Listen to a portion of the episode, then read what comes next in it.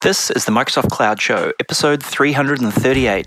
Today, CJ flies solo, talks about Teams domination, some news, and tells you to get off Office 2010. Recorded live December the 8th, 2019. A 99.9% SLA means you're protected from power outages, bad patches, natural disasters, and maybe even a dinosaur attack. Does it protect you from yourself though? AvePoint Backup for SharePoint Online provides full fidelity backup and recovery, from individual items to entire sites. AvePoint can run backups up to four times a day to ensure your data is secure.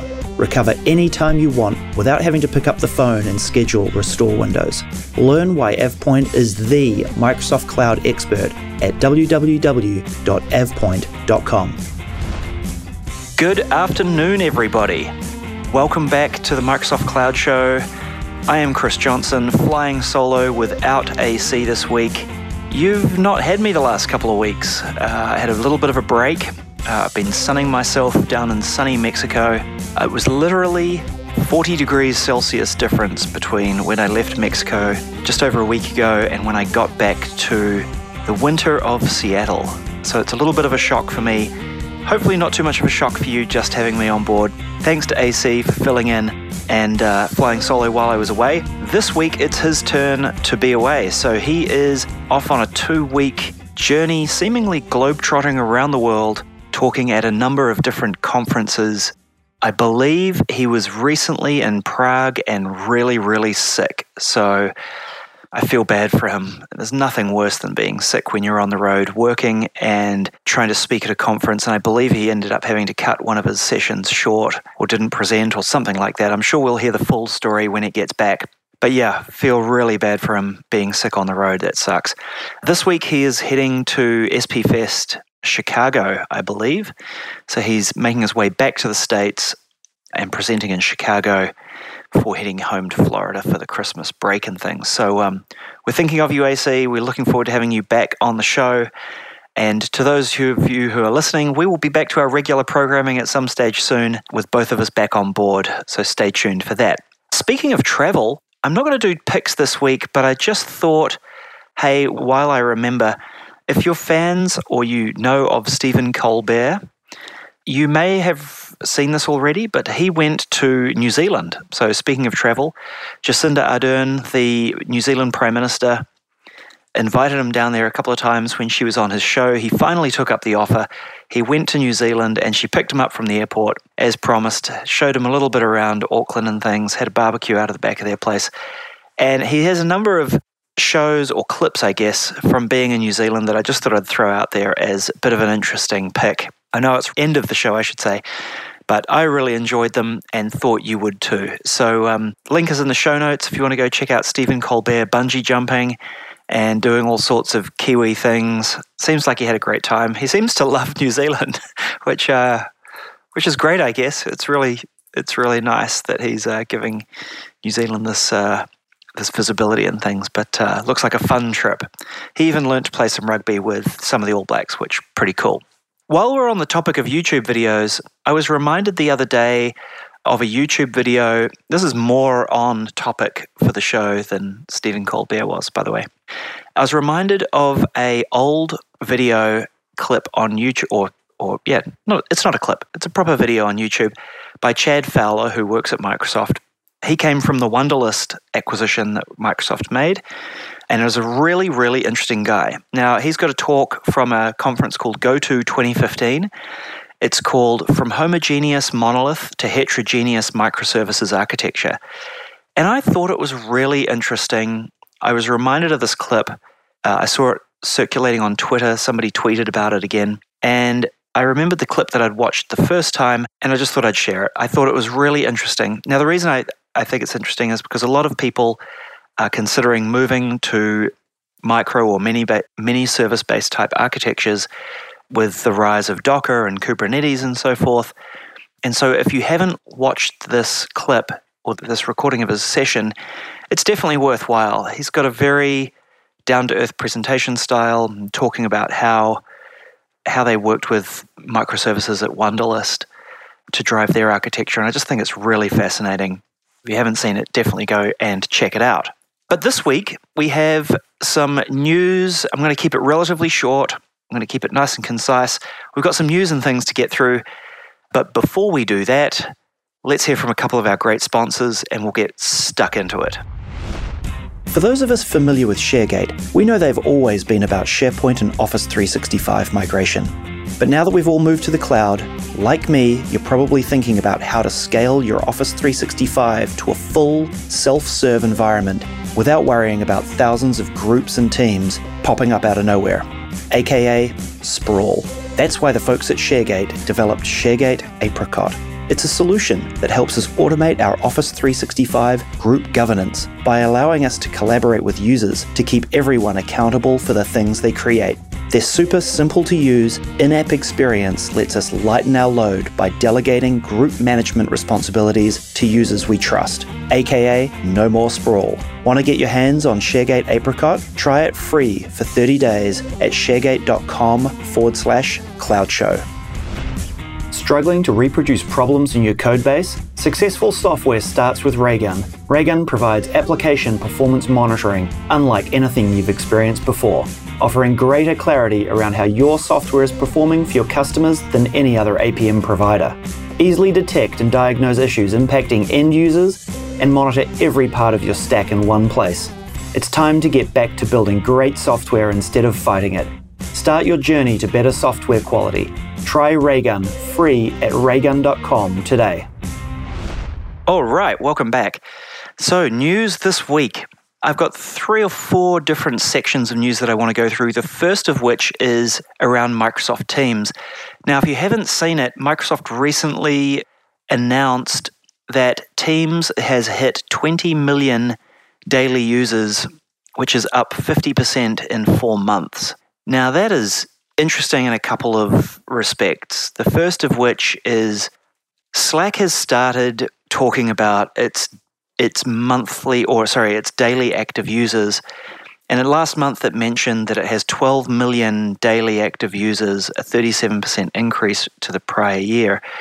Now, why I think this is interesting is because if I were Slack, I wouldn't exactly be bringing a user count to a gunfight. And the reason for that is I personally believe Slack is a better product than Teams still to this you know to this day. I'm not sure if that will change in the future, but I still prefer and like Slack over Teams. But that said, you know, so they have a I believe they have a better product currently. But that said, I don't think sort of talking about your user count is a great way to go head to head with Microsoft. And a couple of reasons for that. One, Teams is in a ton of Office 365 customers and it is only a matter of time, Slack, until Teams, as they've recently just pointed out, surpass you in terms of user numbers. At which point you can't really stop talking about your user count once you've started saying, hey, we've got X many daily active users and or monthly active users or whatever you want to call it. Once you start releasing numbers like that and you're a public company, then you're going to keep getting called on that and asked for more numbers each month or each week or whatever it happens to be. And you will never ever hear the end of it. Microsoft is extraordinarily careful about when it talks about usage numbers for particular products because of this exact for this very reason. So Slack came out and said 12 million daily active users, up 37%. This month Microsoft Teams came out and said we're now at 20 million. That's almost double Slack's. I mean not quite, but you know, pretty close and that they're that they've gone up 50% in 4 months. Now, a little birdie tells me that Teams usage is absolutely hockey sticking right now. And that's obviously for a few reasons. One, customers are starting to deploy it. They're getting it in Office 365 as part of their, you know, E3 or E5 or whatever they have. There's a free SKU for te- of Teams as well. And there's also the big looming Skype for Business deadline that is looming for Skype for Business customers, which is obviously pushing a bunch more Teams usage. And I, I firmly believe that we're only beginning to see the start of that hockey stick uh, in terms of Teams adoption and usage from Microsoft. I personally don't believe Slack has a hope in hell of competing on daily active or monthly active usership.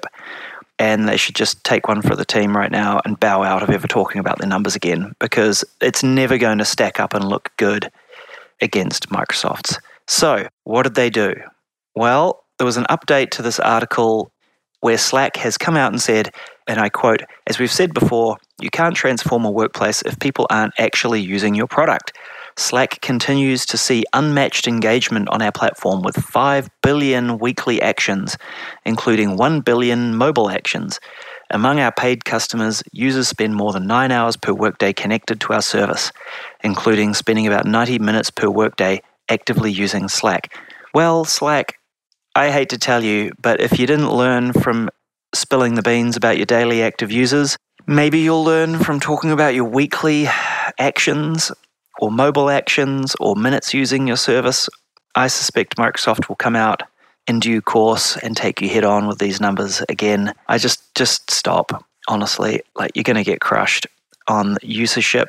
Don't try and compete on usership. I don't think it's a very good idea. Would be my advice. So, anywho, right. So Microsoft Teams hits 20 million daily active users. Little Birdie tells me that is going crazy and we will see the march of progress with Teams adoption over the next 12 months, 12, 24 months, going absolutely and utterly crazy if uh, word on the street has it correct. So Slack is in for a interesting and rough ride if they keep talking about their numbers like that. Some other Teams news. Stack Overflow have a new integration with Teams. Knowledge sharing and information discovery just got easier with our Microsoft Teams integration. So apparently, you can stay in the tools you love best and ask questions you love best. I, I assume they're talking about Teams there. Oh, yes, yes, they are.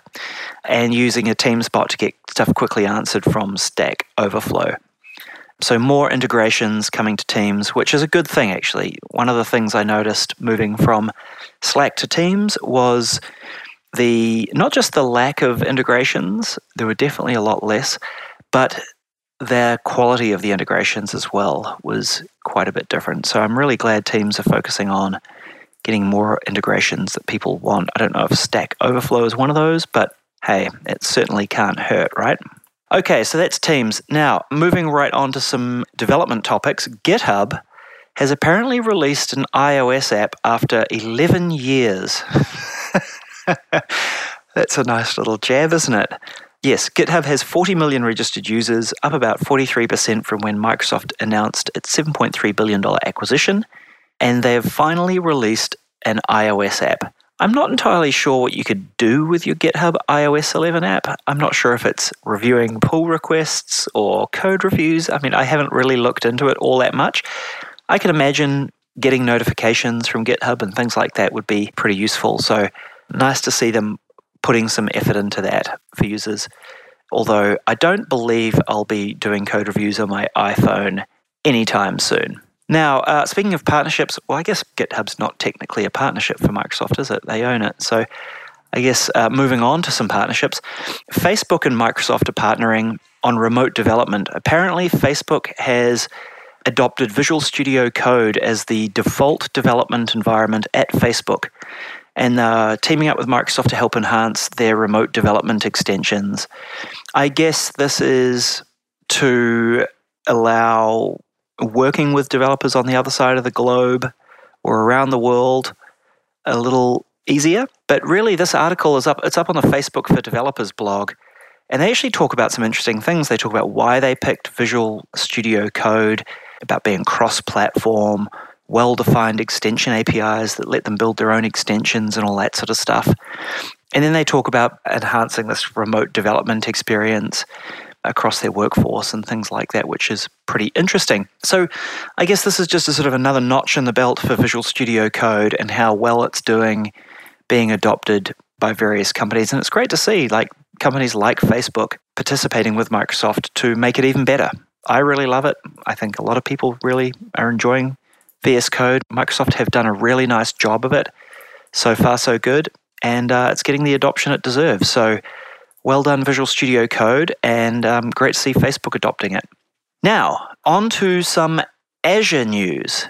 This one is a little curly. This one, this first article I came across while I was sitting on the beach in Mexico, I believe, and bookmarked it for later pontification.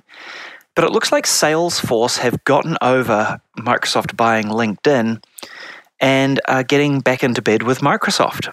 So there was a period of time when Microsoft and Salesforce were sort of courting each other, and it wasn't too long after Steve Ballmer stepped down from the CEO ship at Microsoft and Satya took over, and they were getting on swimmingly. In fact, Benioff and Satya would hang out, there were some announcements, all sorts of good stuff. And then Microsoft bought LinkedIn, and that I understand uh, really, really pissed off Mark Benioff. He was in the running to buy it. Satya swooped in and stole it underneath his nose. And the two stopped getting along quite so well, apparently. But now they've come out and said that Salesforce will be deploying its marketing cloud service on Microsoft's Azure public cloud infrastructure. Now, what's interesting about this is Salesforce already use AWS and apparently they've planned to use Google Cloud Platform as well. Uh, I don't know how much usage is being used there, how much usage they're using there. But this is interesting because A, getting back into bed with Microsoft, B, you know, diversifying across clouds is uh, pretty interesting for a company like Salesforce. They are also, from my understanding, very heavy Oracle users.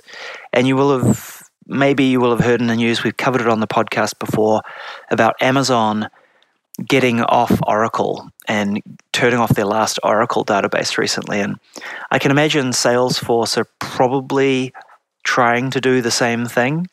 And so I imagine getting all the help they can from their cloud providers uh, of running their services in the cloud, being able to put different workloads on different clouds and using that to help drive cost savings is a huge benefit. They can, you know, Salesforce could play the different cloud providers off against one another, for example, just on price alone, if they're able to move things around. So apparently, they're getting back into bed with Microsoft and saying, hey, they'll be across all three of the all three of the big clouds, so to speak, and they're starting with their marketing.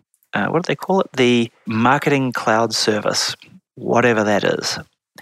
They've got lots of different pieces of software, and so obviously this is the marketing cloud service, not the CRM system by the looks of it that you will probably know and either hate or love from Microsoft, but nonetheless, great to see company like Salesforce getting stuck into Azure. Pretty nice indeed. Speaking of Microsoft Cloud and sticking with the Azure theme, Microsoft Cloud in Norway opens with availability of Microsoft Azure. Today, they're announcing the availability of Azure from our new cloud data center regions in Norway. So, if you're keeping up with the march of the cloud wars, cue the Star Wars Imperial March music. Microsoft have been ripping in terms of getting more data center coverage in more parts of the world and really using that as a key differentiator against companies like Azure, especially in the enterprise space. I don't know about you, but in my day job, I run a number of cloud applications or work as part of a team that runs a number of cloud applications. And we often get requests from customers of, hey, can you run your cloud service in and then in little angle brackets, insert my part of the world that I really care about, right? It could be anywhere. And I've got to tell you, being on Azure, being an Azure customer, and being an ISV that runs our cloud services on Azure, it is really nice when you get a question from a customer that says, Hey, can you run your cloud service from, let's just arguably say Norway in this case? And I can turn around and go, Yes, yes, we can. And um, that makes me feel good inside. And that would be a real differentiator to, you know, if I had to go back and say, unfortunately, we can't do that because of XYZ and our infrastructure providers are not there or what have you, that would really suck. So I personally love the flexibility of having Azure in a bunch of different places. Microsoft obviously recognized that for enterprise customers too. And the march of progress continues, Norway being the latest and greatest set of regions that they're opening up. Anyway, so they've got they talk about some companies that they're using in these different regions and so forth, and how they're bringing the complete cloud to Norway. The new cloud regions in Norway connect with Microsoft's 54 regions. Crikey, they're getting up to a lot. They've got 130,000 miles of terrestrial fiber and subsea cable systems. This is one of the really interesting things that not a lot of people know about Microsoft that you know you think of the internet as the public internet but companies like Google and Microsoft and Amazon have these like unreal in terms of its scale private networks that connect all their data centers and all that sort of stuff. So when you hit, say, for example, Office 365 page, right? Maybe you're surfing to your Outlook web access or something like that. When you connect with one of those pages, chances are the traffic that you generate hitting that page will go into a Microsoft ingress location reasonably close to you, you'd hope. And then once it's in the Microsoft network, it flies, right? it's much speedier to get you your page and your content and things. So, you know, this is important for for speed and responsiveness. Even if your mailbox is in, you know, the US or something and you're in somewhere, you know, traveling, for example, in, I don't know, Argentina or somewhere, chances are there's an ingress location relatively close to you and it makes a world of difference. So, um, yeah, Microsoft have huge network, hundreds of ingress points, I believe, and obviously a fairly large number of own, their own private cables and all that sort of stuff. So their data centers are growing, their network's growing, and all that. That's great to see. All good for customers. All right, so that's the Microsoft Cloud opening in Norway. I've been to Oslo once. It was a really long time ago, and it was in winter, and it was really, really cold, which is good for data centers. So easy to keep cool. Right. Now, Microsoft, speaking of being faster than AWS, Microsoft has come out with a blog post saying faster and cheaper. SQL on Azure continues to outshine AWS. SQL Server on Azure leads in price performance too. So there's this blog post. I don't know if you run SQL workloads in Azure virtual machines, for example, but apparently it's a pretty popular option, they say in this article. And there's lots of customers doing that themselves. And so it talks about the price benefits of doing so on Azure over AWS. And, you know, basically it's a hey, you should move your workloads to Azure because we'll do it better and cheaper and faster and all that sort of stuff. Now, my understanding is that, uh, oh, they talk about things like Azure Ultra Disk, which is, you know, their super fast, high IOPS workload disk or disk workload for, for virtual machines and how it compares to how it's superior to AWS and things. There are a lot of customers running workloads like SQL and Exchange and all sorts of stuff in AWS.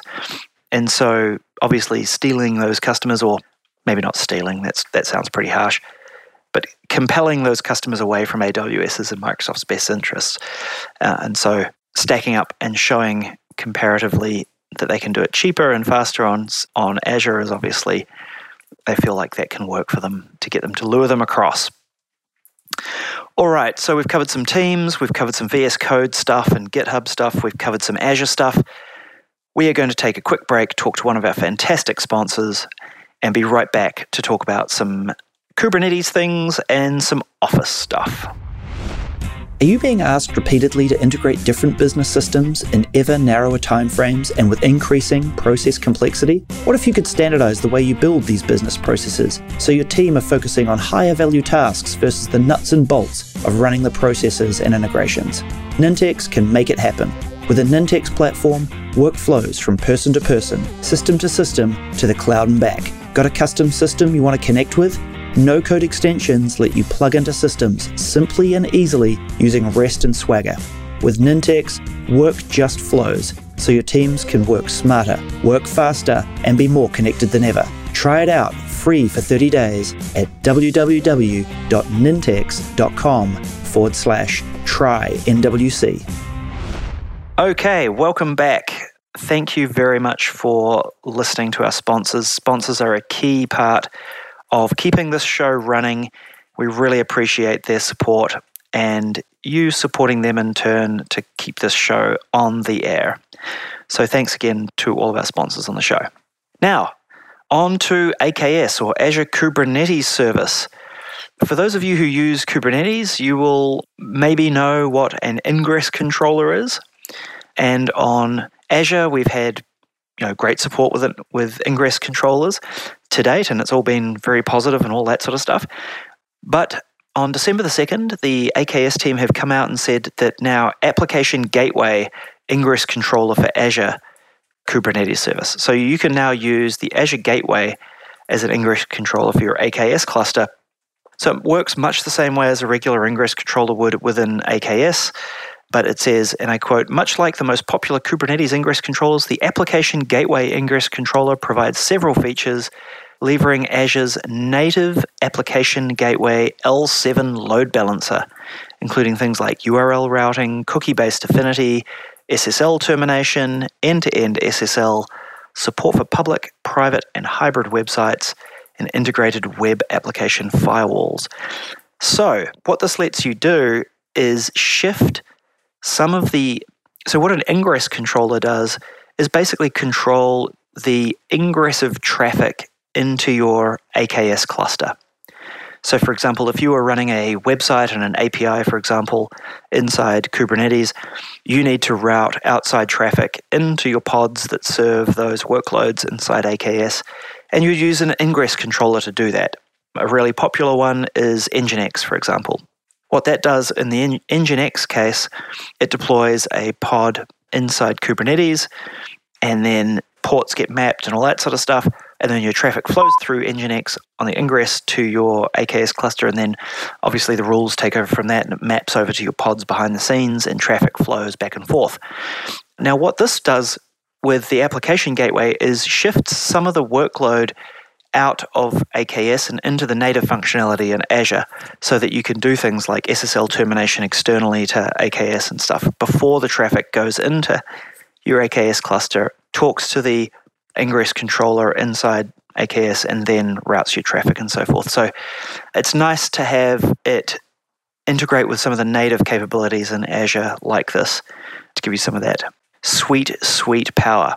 I imagine they talk a little bit about performance being great here and all that sort of stuff and working with some of the other Azure services like um, virtual machine scale sets and stuff. So we'll see. I'll have to dig into this more to get you know the ins and outs of it, but uh, really nice to see if you're using AKS at Azure, some of the improvements they're making. Right, so that's AKS. Now on to Office. The first one is about things going away out of Office. The second thing is about new things in Office. The first one about things going out of Office is now you may have to sit down for this because I know the news is going to be devastating, but support for Office 2010 is ending. Get current. I don't know if I need to say more than that. But Jared Spataro, who's a corporate vice president for Microsoft 365, has a blog post up back in November that talks about Office 2010 being basically end of life and end of support. Crazy, huh? Office 2010 in one year on October the 13th, 2020, extended support for Office 2010 will end. 2020, October 2020. So that will be roughly, I guess, eight to 10 years from, oh, it must be 10 years from when Office 2010 came out. If you're still using Office 2010, there's obviously enough customers that warrant Microsoft talking about the end of mainstream support. And they talk about how to get off, how to move. Obviously, their answer is to get onto Office 365 Pro Plus, which is the subscription based version, the Office client applications, and all of that sort of stuff. And they talk about a bunch new features since Office 2010 that you might enjoy. Things like co authoring, for example. Anyway, I feel for you if you're still on Office 2010. I'm sure there's a bunch of it still out there. People take forever to get off this stuff. It's quite incredible. Don't fix what ain't broken, I guess, right? Well, it's about to be broken if you run out of support, right? So definitely look at that. Okay, so that's what's leaving Office. What's arriving in Office and I'll just start by saying I am far from an expert on this. And if this stuff really floats your boat, then I'm sure you'll already know about this.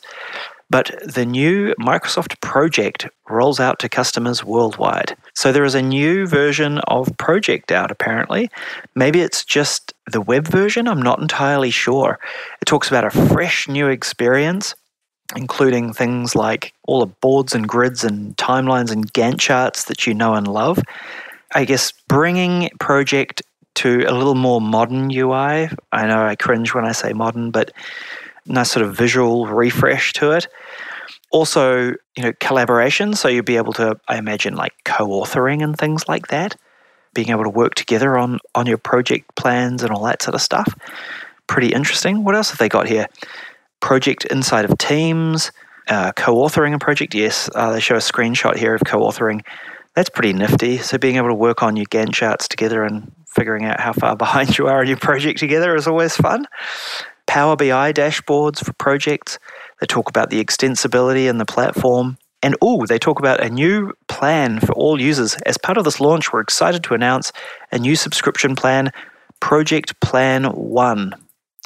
Uh, so it's a new subscription offering that you'll be able to uh, sign up. I don't have a price on that. I'll need to go look that up and take a look at it a little bit more deeply. Project is a huge business for Microsoft. It is a multi, I don't know if it's a $2 billion business, but it's certainly a $1 billion business for Microsoft. Billion with a B. It's a huge moneymaker for Microsoft. And you sort of forget about that often. I mean, it's a massive, it's a massive business in and of its own right. In its own right, sorry. Oh, here we go. Project Plan One starting at $10 per user per month. There you go. It used to be quite hard to get Project. It, cost, it used to cost a bunch, and you had to add it onto your subscription, and it was a pain. So I guess they're trying to open it up to, for more users. Really nice. So yes, that is uh, some project news. Now with that, I'm going to wrap up on the news. Call this one in the bag. It's a short show this week. AC will be back in the saddle in the next week or two. Hopefully, he's over the black plague that he caught or whatever he got got hold of. Fortunately, he'll be in Florida and I'll be here, so I won't be able to catch it off him. But I look forward to having him back in the saddle. I hope you've enjoyed a quick catch up on news this week. Stay tuned next week. We've got more great stuff in store, and we will talk to you then. Cheers. Did you like this episode? please tweet about it and drop a five star review in iTunes. Word of mouth recommendations are the most effective ways for us to grow the show. We'd really appreciate it. If you have a question for us, go to microsoftcloudshow.com slash questions, where you can submit it as text or record it as an MP3 or WAV file and provide a link so we can play your question on the show. Our theme music is brought to you by Keith Ritchie. For more information on Keith's music, head to music.kritchie.com. You can subscribe to us in iTunes and Google Play Store by searching for Microsoft Cloud Show or via RSS at microsoftcloudshow.com, where you'll also find show notes of each episode. You can also find us on Facebook searching for Microsoft Cloud Show or on Twitter at MS Cloud Show. And finally, sign up for our mailing list by heading over to our website and entering your email to interact with us, participate in upcoming interviews, and other cool stuff. Thanks for listening, and we'll see you next time.